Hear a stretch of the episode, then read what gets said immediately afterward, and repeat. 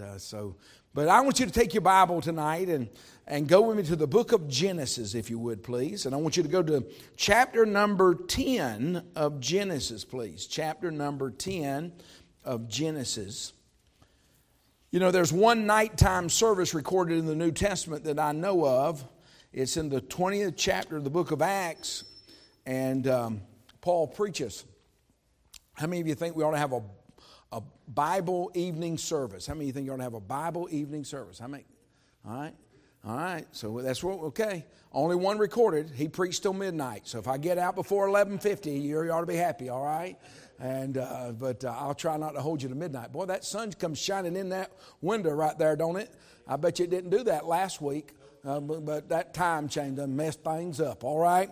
Uh, we, we've started two churches, and God's been good our church. We've planted six churches in the 25 years I've been the pastor. I've been there 41 years. I served on staff 16 and uh, we planted two churches in Honduras, and, and they passed daylight savings time in Honduras, but they only had it one cycle. They said it messed up the cows, it messed up the chicken. They didn't know when to lay eggs. They didn't know cows didn't know when to get up. The vegetables didn't know when to grow, and so they they said, "Man, we ain't gonna do that no more." I mean, them Hondurans said, "No way, we gonna change your time." Or it messed the whole system up. All right, but uh, I like this time. How many of you like the daylight savings time? I like this time. I like it when it when the sun's still shining late at night. I like that. Matter of fact, during the summer, I like to go north where it stays up to 9, 10 o'clock.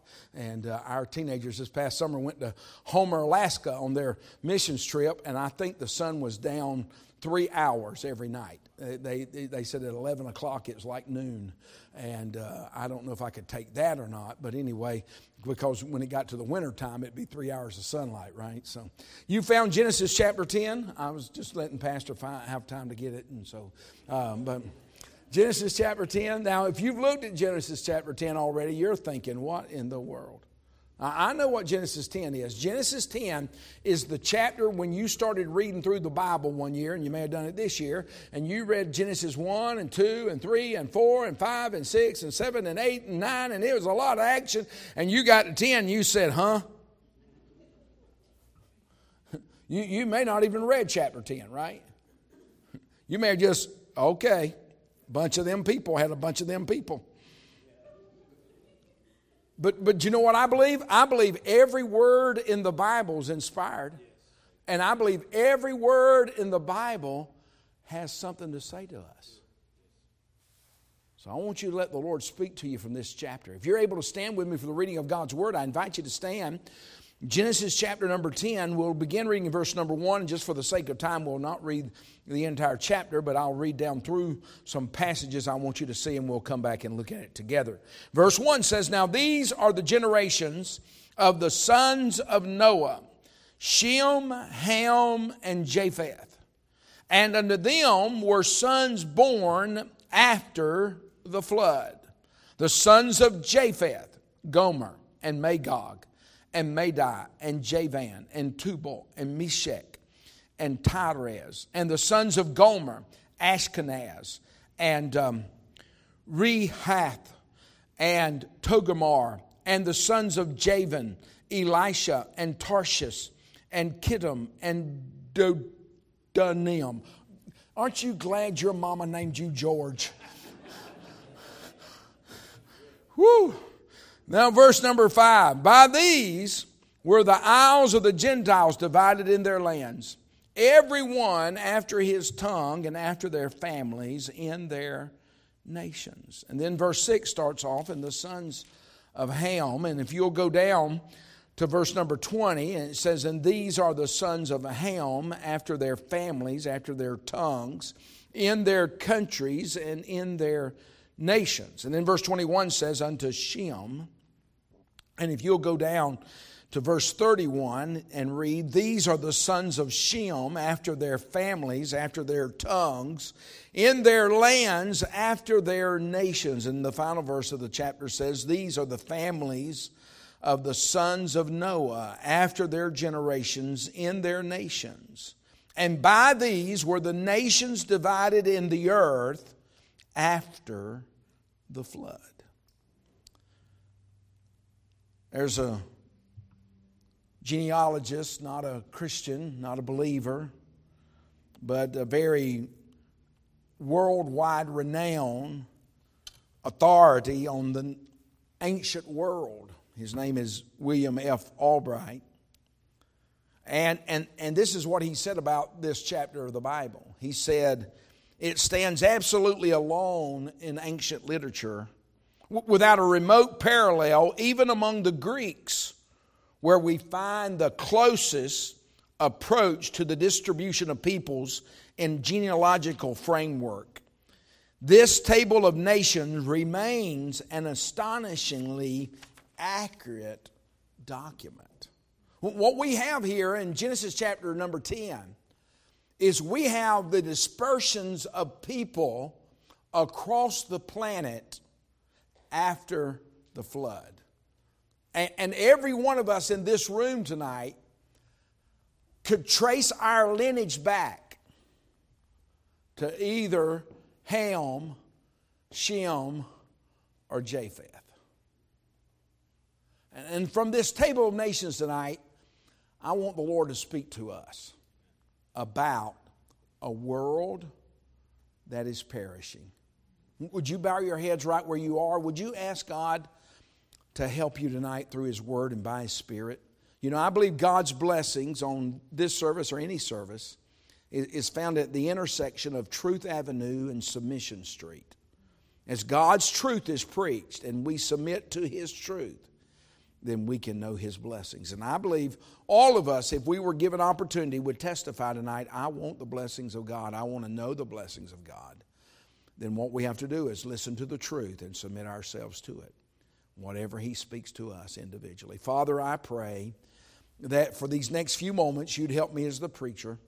May I be faithful to the text. May I be true to your word. May I tonight be used of your spirit. I don't want to preach in my power, my strength, my ability. I yield myself to you as best I know how, and I give myself to you for these moments. And I want to be a spirit filled preacher, but I want these people who know Christ tonight to be spirit filled listeners. I pray tonight that as much as I want to preach in the Spirit, they'll want to listen in the Spirit. And I pray that tonight you would take your word, this passage really one of those passages probably we have ever never paid much attention to. But I pray for these next few moments you'll focus our hearts and our minds not only on this word, but on a world that is perishing without Jesus tonight. May you challenge us afresh and anew to do our part to reach this world with the gospel. We ask it all in Jesus' precious name. Amen. Would you please be seated? As I just read a few moments ago, Dr. William F. Albright said there is no piece of ancient literature that can compare with this explanation of the distributions of people across the planet. Because the truth is, from a biblical perspective, this chapter links all of history after the flood with all of history before the flood. And just so you know, I do believe that was a universal, worldwide flood that destroyed everything on the planet, and only eight precious souls survived. And from those eight precious souls, God populated the world. And He gives us here a very clear explanation as to what this list is. Would you look back, please, at verse number five?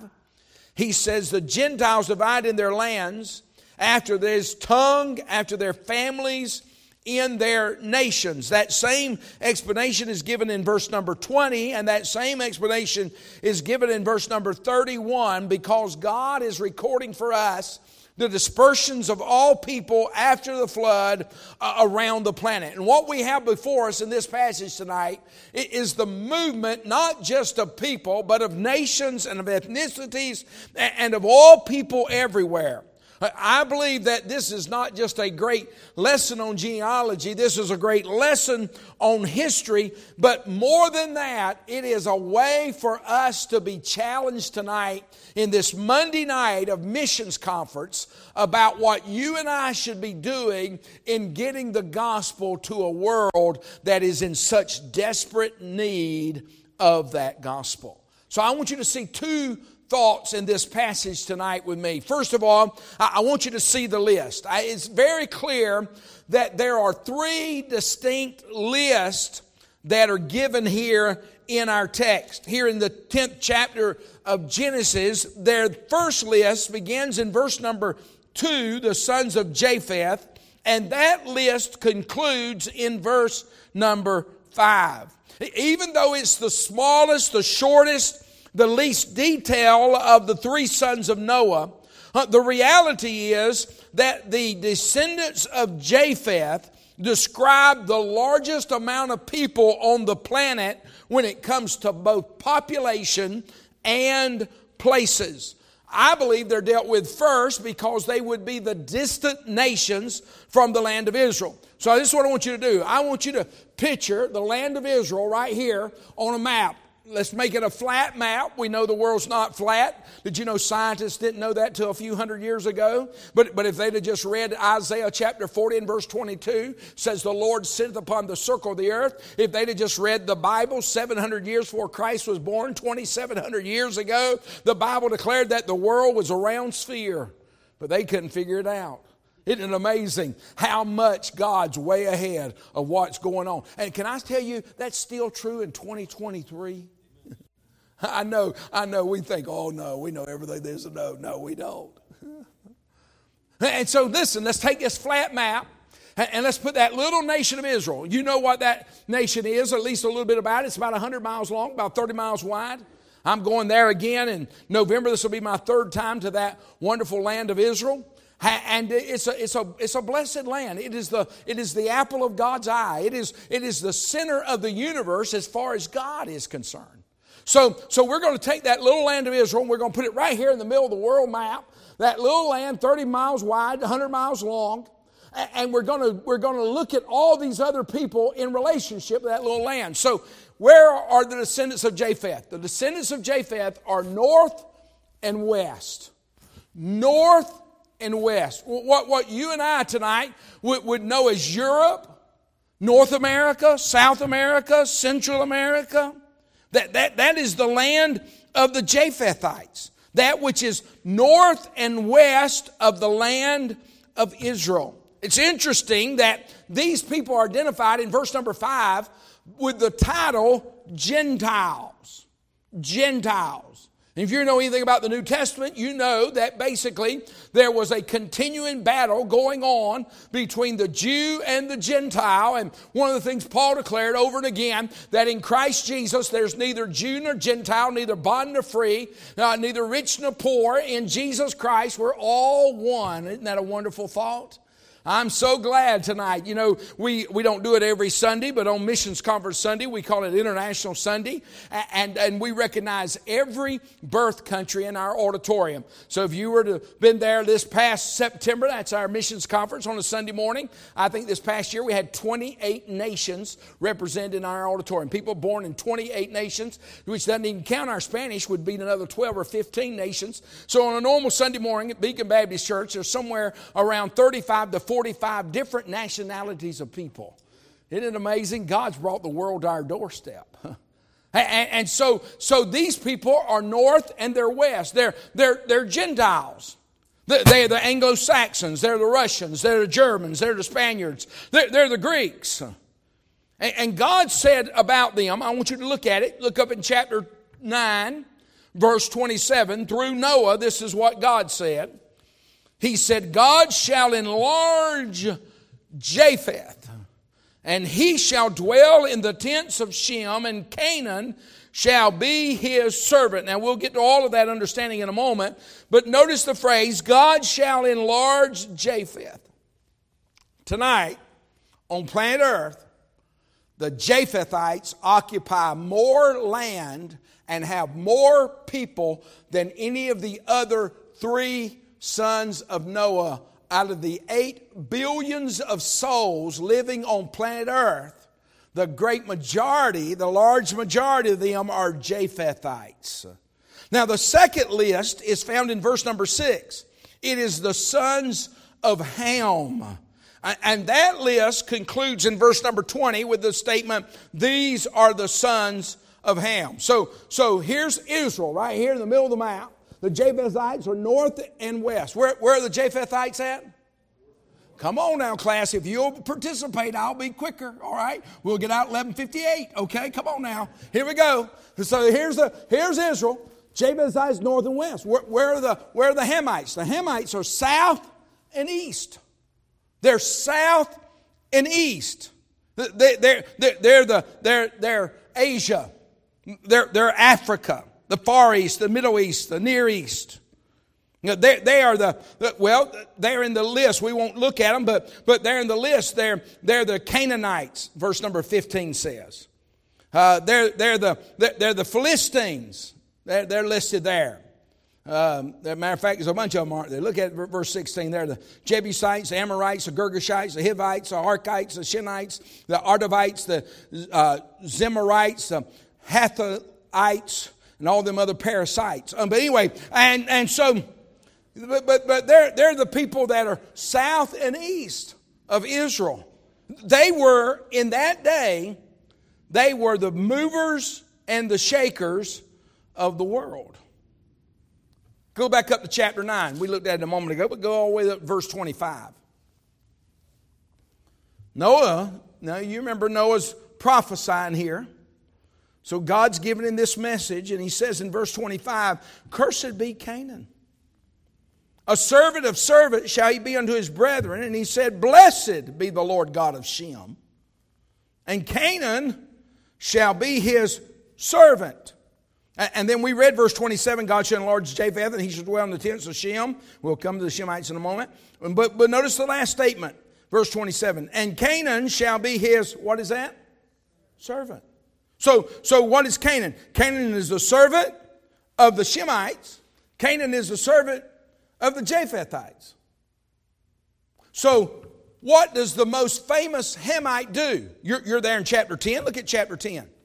Look at verse number 8. And Cush begat Nimrod. Who was Nimrod? Look at it. He began to be a mighty one in the earth.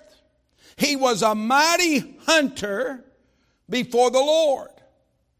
Whereat, wherefore it is said, even as Nimrod, the mighty hunter before the Lord. Now, what in the world is wrong with hunting? You say, I'm a hunter. Well, that's not what it's talking about. He ain't interested in Bambi. That, that word hunter there, matter of fact, you know what the word, the, the name Nimrod means? It means to rebel. That, that word hunter is implying that Nimrod took the sword of God's judgment. You remember, you remember after the flood, if you look back up, and we won't do it, but if you look back in the uh, earlier in chapter 9 of Genesis, verse number 6, one of the things God did was he established government, and he established government to punish wrong. Matter of fact, there in 9 6, he says, If any man shed someone's blood, I'm kind of paraphrasing it, by, by man shall his blood be shed. He established capital punishment. And, and so Nimrod, because God had said, listen to me, because God had said, you and your descendants going to be servants. No, no, no, no. Not Nimrod. He stood up and put his shook his face in the fist of God and said, No, no, no, I'm not going to be a servant, I'm going to be a battler. Not only did he, did he set out to be a battler, he set out to be a builder. He wanted to be an empire maker. Look there with me. Uh, you're there in verse number 10. Look at it. And the beginning of his, what's that next word? Kingdom. That sure doesn't sound like the word of a servant, does it? No, it doesn't, because Nimrod said, I'm going to prove God wrong. We're not going to be servants. God had no right to make us servants. So he built a kingdom. What was the kingdom? Babel. You know about it, chapter 11. Now, Ekrik, Akkad, Calneh, in the land of Shinar. You know where Shinar is? Iraq, Iran. Isn't it amazing? The Bible's as current as this morning's newspaper. Matter of fact, Saddam Hussein said he was going to rebuild the gardens of Babylon. Babylon's in the land of Shinar. It's a land of rebellion. It's a land of building. They, they were the movers and the shakers of the ancient world. Why? Because they set out to prove God wrong. The Stalins, the Lenins, the Hitlers. Isn't it amazing? Look at that next verse 11. Out of that land went forth Asshur and builded Nineveh. What's Nineveh? Nineveh is the land that God loved so much, he sent Jonah down to preach a message. Jonah didn't love the Ninevites, but God loved the Ninevites. God sent Jonah down to the land of Nineveh to preach, and he preached 40 days, and it's going to be overthrown. And, and perhaps the greatest evangelistic crusade the world's ever known 600,000 or more people were saved in that 40 days. They turned to the Lord God, Jehovah. You know why? Because God loved them. You, you can hate God all you want to, it will never change how He feels about you. He loves you. No greater declaration of that than the third chapter of John's Gospel in verse 16 For God so loved the world. That's the Ninevites. For God so loved the world that he gave his only begotten Son, that whosoever believeth in him should not perish, but have everlasting life. So, so we, we, we've seen the Japhethites, they're what? They're what of Canaan or Israel? They're north and west. And we've seen the Hamites, they're south and east. Then it brings us to that little land.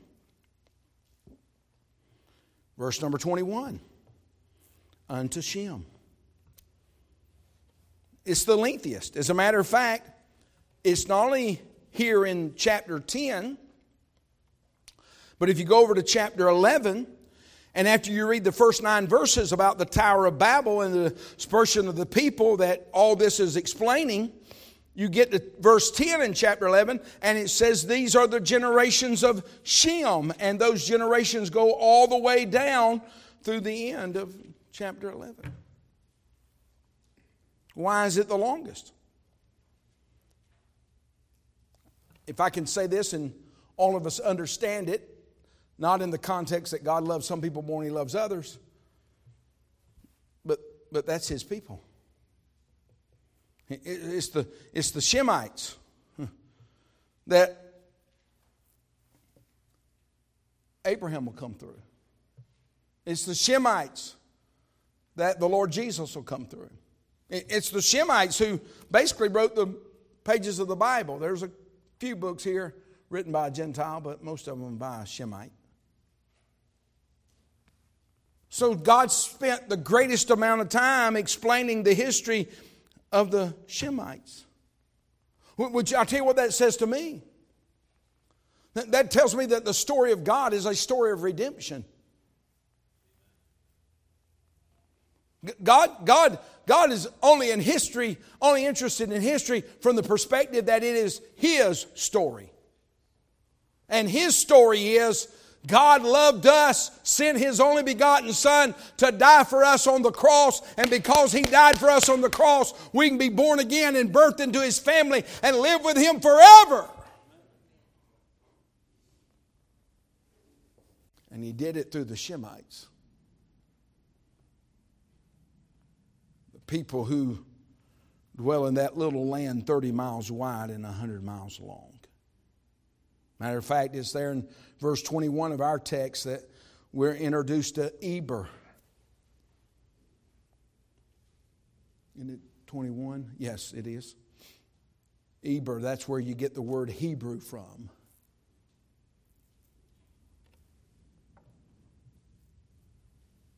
So we see the list. Secondly, this evening, before we go home, I want us to see the lessons. What, what, what would God want to teach us tonight from this table of nations? Let me give you four lessons quickly. Number one, our God is the Lord of all nations. You understand tonight that God's not just the creator, He's the controller. Paul said to the Colossians in chapter 1 that by him all things consist, all things are held together. If, if God for a moment tonight withdrew his presence from this planet, it'd go in utter chaos. He is the Lord of all nations. And I'll tell you who the real mover and shaker is. it's not the Hamites, it's Jehovah. He's the one who takes people and places them and puts them. As a matter of fact, the book of Deuteronomy, chapter 32, and verse number 8 says, When the Most High divided to the nations their inheritance, when he separated the sons of Adam, he set the bounds of the people according to the number of the children of Israel. In spite of everybody who's ever opposed God, He's still God. He still rules, He still reigns, and what He promises, He will perform. Lesson number one our God is the Lord of all nations. Lesson number two all nations on this earth belong to the same family. It's very evident when you read chapter 10 of the book of Genesis that all of these peoples, of all of these lands, of all of these tongues converge in one family the family of Noah. It's declared in the New Testament with these words. It's Paul, the apostle, who is speaking in chapter 17 of, of Acts. And he says, He hath made, talking about God, hath made of one blood all nations of men for to dwell on the face of the earth, and hath determined the times before, it, before appointed and the bounds of their habitation. Do you understand tonight? There are not a bunch of races. I know we use that terminology, but in God's eye viewpoint tonight, He doesn't see a bunch of races of people. There are many ethnicities of people. I will admit that to you. As a matter of fact, that's what the word nations means in one of the recordings of the Great Commission. Matthew chapter 28, verse 18, Jesus said, All power is given to me in heaven and earth. Verse 19 says, Go ye therefore and teach all nations. It's not talking about uh, uh, United States, Mexico, Canada, that has nothing to do with it. It's ethnicities of people. It's tracing them back to these, these three Shem, Ham, and Japheth. And God's made of all people one blood. A few years ago, when there was such a divide in our land, God just burdened my heart. We had some riots in Raleigh, and matter of fact, one night couldn't even have church because our mayor put a curfew on us on a Wednesday night, and and God just burdened my heart. And I told you a few moments ago, we have all nationalities. We average Sunday we'll have eight, seven, eight African countries in our auditorium. We'll have uh, three or four um, Asian countries. We'll have five to eight European countries and, and uh, two or three South American countries. And, and, um, and, and so God just, just burdened my heart.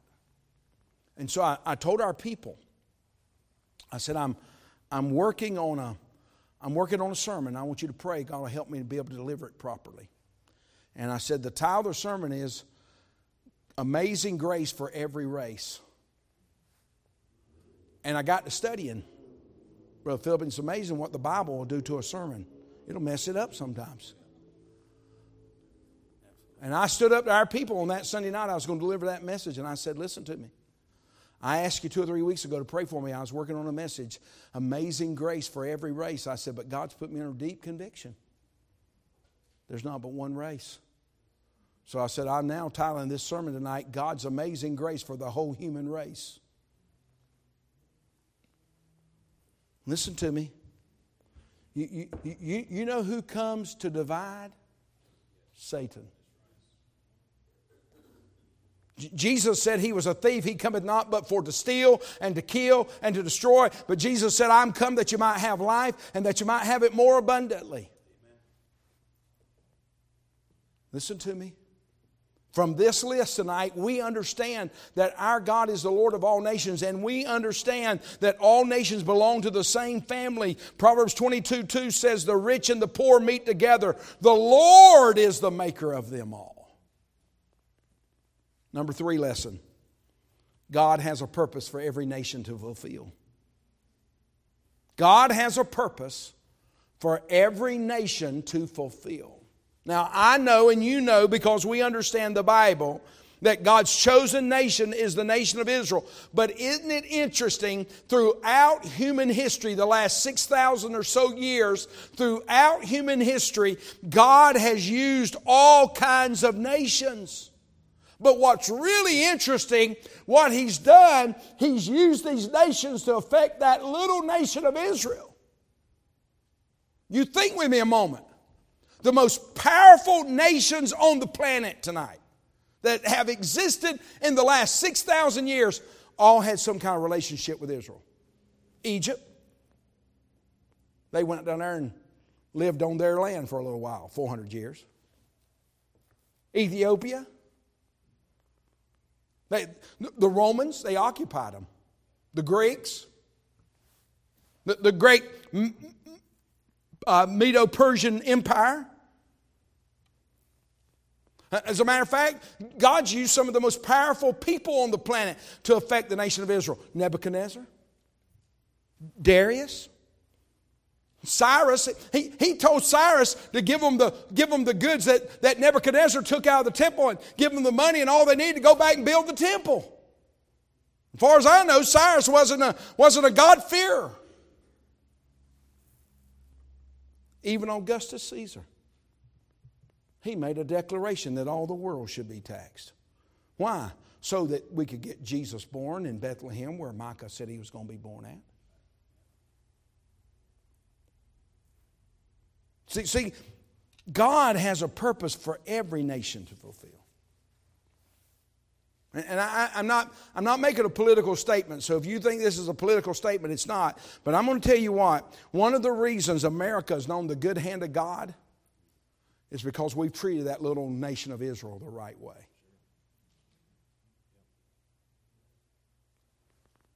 And, and you, know what, you know what God told Abraham? He said, I'll bless those that bless you and I'll curse those that curse you.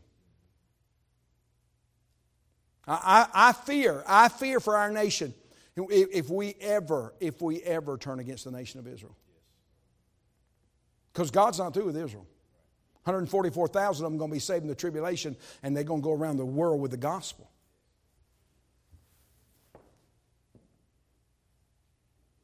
Our God is the Lord of all nations, and all people belong to the same family, and God has a purpose for every, every nation, every ethnicity of people. But can I give you one last lesson? God loves all peoples in all the world.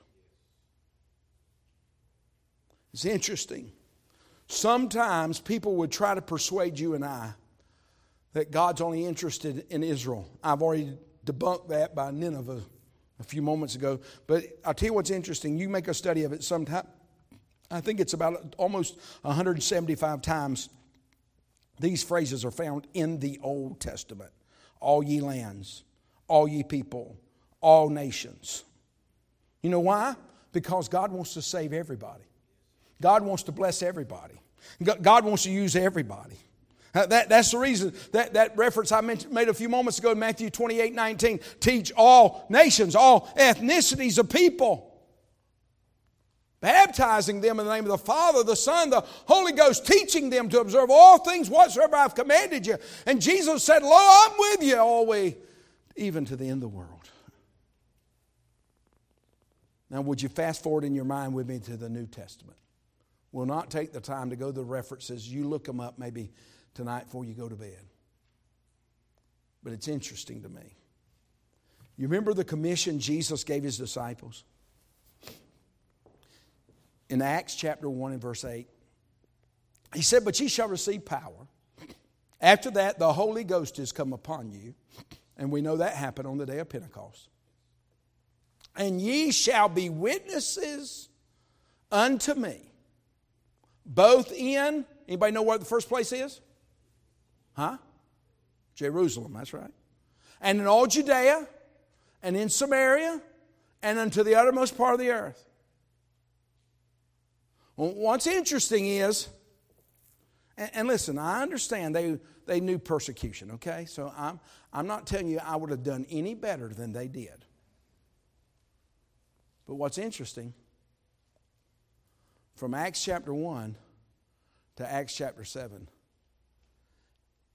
it's Jerusalem and Judea.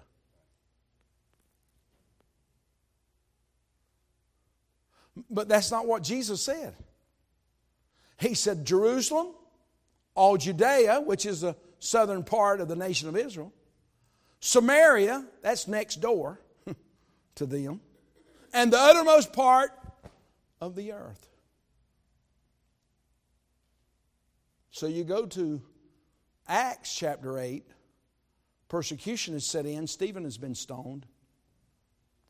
And verse 4 says, They that were scattered abroad went everywhere preaching the word. I, I, honestly believe that they suffered that persecution because they weren't obedient to that commission. But, but I'll tell you what's really interesting, Pastor, is what happens right then. What happens? The rest of chapter 8 basically deals with Philip, one of the original deacons, who was preaching in Samaria that God took him out into the desert in Gaza. God had a man from Ethiopia who was the, who was the treasurer of Candace the Queen's whole allotment, traveling through the desert, probably with a great entourage around him, riding in a chariot, reading from Isaiah's scroll. And the Holy Ghost said to Philip, Go join yourself to that man. Who is he? He's a Hamite. He's south and east of Israel. And Philip goes to that Hamite and he says, Understandest thou what thou readest? He said, How can I except some man should guide me? Philip said, Bingo, I'm here. I mean, that's pretty good setup to be a witness, right? I love that question. The Ethiopian eunuch asked, Who speaketh the prophet of himself or some other man? Oh, and it says, and he preached unto him Jesus. And then he said, See, here's water. What did it mean to be baptized? He said, Nothing, buddy, if you believe. He said, I believe. What, what do you have in chapter 8? You have a Hamite being born again. Go to chapter 9. Chapter 9, there's a man who's been involved in the stoning of Stephen's making his way from Jerusalem toward Damascus. He has letters in his hand from the Sanhedrin to go to Damascus and find anybody in Damascus, Syria, who names the name of Jesus and bring them hand, bound hand and foot and bring them back to Jerusalem, probably to kill them like they've killed Stephen. And what happens? God meets him. And A great light from heaven shone round about him. He said, Who art thou, Lord? He said, I'm Jesus, whom you're persecuting. And he said, What will you have me to do, Lord? He said, You go to you go back in, on into town and it'll be told you. Who is it? We know him as Paul, Saul of Tarsus. Who is he? He's a Shemite. He's a Jew. He's a Pharisee of the Pharisees. Probably a member of the Sanhedrin. What God do? God saved, saved a Hamite in chapter 8. God saved a Shemite in chapter 9. We'll go to chapter 10. Peter's on top of a house, gets in a trance. This big sheet comes down from heaven, got all kind of unclean animals in it, and he said, Rise and eat. he said, Not so, Lord. Those words don't even go together, do they? Not so and Lord. They don't go together, but anyway, not so, Lord. And he said, Yeah. He said, There's a somebody coming to the door here, the man you're staying with, Simon the Tanner, here in Joppa. And uh, you're supposed to go with him. And Peter goes down, and they're there from Cornelius' household. They spend the night, the next day they take off. Cornelius' home. When they get there, Peter gives the gospel. And Cornelius and his whole household are saved, baptized. Who are they? They're Japhethites. Wow. So, so Jesus said, Ye shall receive power. After that, the Holy Ghost has come upon you. Ye shall be witnesses unto me both in Jerusalem, all Judea, Samaria, and to the most part of the earth. And there it happened.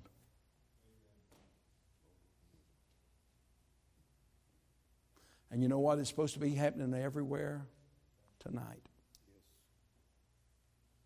God wants all people everywhere to be saved. But you know where we start at?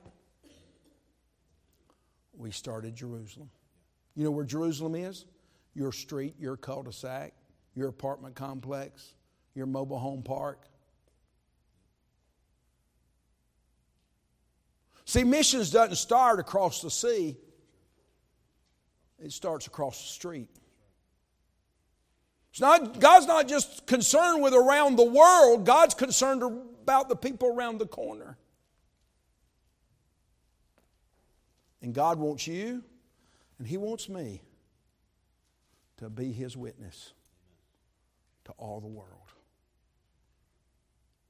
Most of us will never go and see all the peoples of all the world. But I tell you what, we see people every day right where we live. Where we go to school, where we work. And God wants to use us to take the gospel to our friends, our family members, our neighbors, our coworkers, our acquaintances, people he'll just put in our path at Walmart. He's gone to heaven now, I think, because I haven't seen him since COVID. But I'll never forget the first time I met him, Mr. Lewis. I was at Walmart. My wife doesn't like going to Walmart. Tuesday's my day off, and so I go to Walmart. I was filling up my cart. Mr. Lewis, man, he was, he was decked out coat and tie and a vest. He walked up to me. He said, Sir, could I ask you a question? I said, Yes, sir. What kind of question you want to ask me? He said, Do you know the Lord Jesus as your Savior? I said, Well, I do. I said, My name's Tim. What's your name? And he told me his name, and I don't can't remember his first name, but his last name was Lewis because that's what I always called him, Mr. Lewis. He's probably in his 80s. And I said, Mr. Lewis, I'm a Christian. I told him how I got saved March the 15th, 1970. I was raised in a home that my mom and dad knew the Lord, but I realized I couldn't go to heaven because my mom and dad were going, and God doesn't have grandchildren, just has children. And, and uh, we got to talking. I, I, I probably ran into Mr. Lewis another five to seven times over the next two or three years. I haven't seen him now, probably, like I say, probably last time would be pre COVID. But I asked him that day, I said, uh, Do you do this very much? He said, Yeah, about two or three days a week. I just walk through Walmart, see if people know Jesus. I said, Wow. He said, I'm retired, don't have much to do. But he said, I figure you can always tell somebody about Jesus. I said, Well, Mr. Lewis, I'm going to pray for you. I prayed for him that day. I asked him, Could, I, could we bow our heads and pray? I don't know anything else about him. He never visited my church. I don't even remember what church he told me he went to. But I know this he understood that he was left here to tell somebody else about Jesus. And you know what? That's why you and I are left here. I began preaching yesterday morning and preached yesterday morning last night from Luke 15 on God's lost and found department. That's the reason we're left here. People are lost.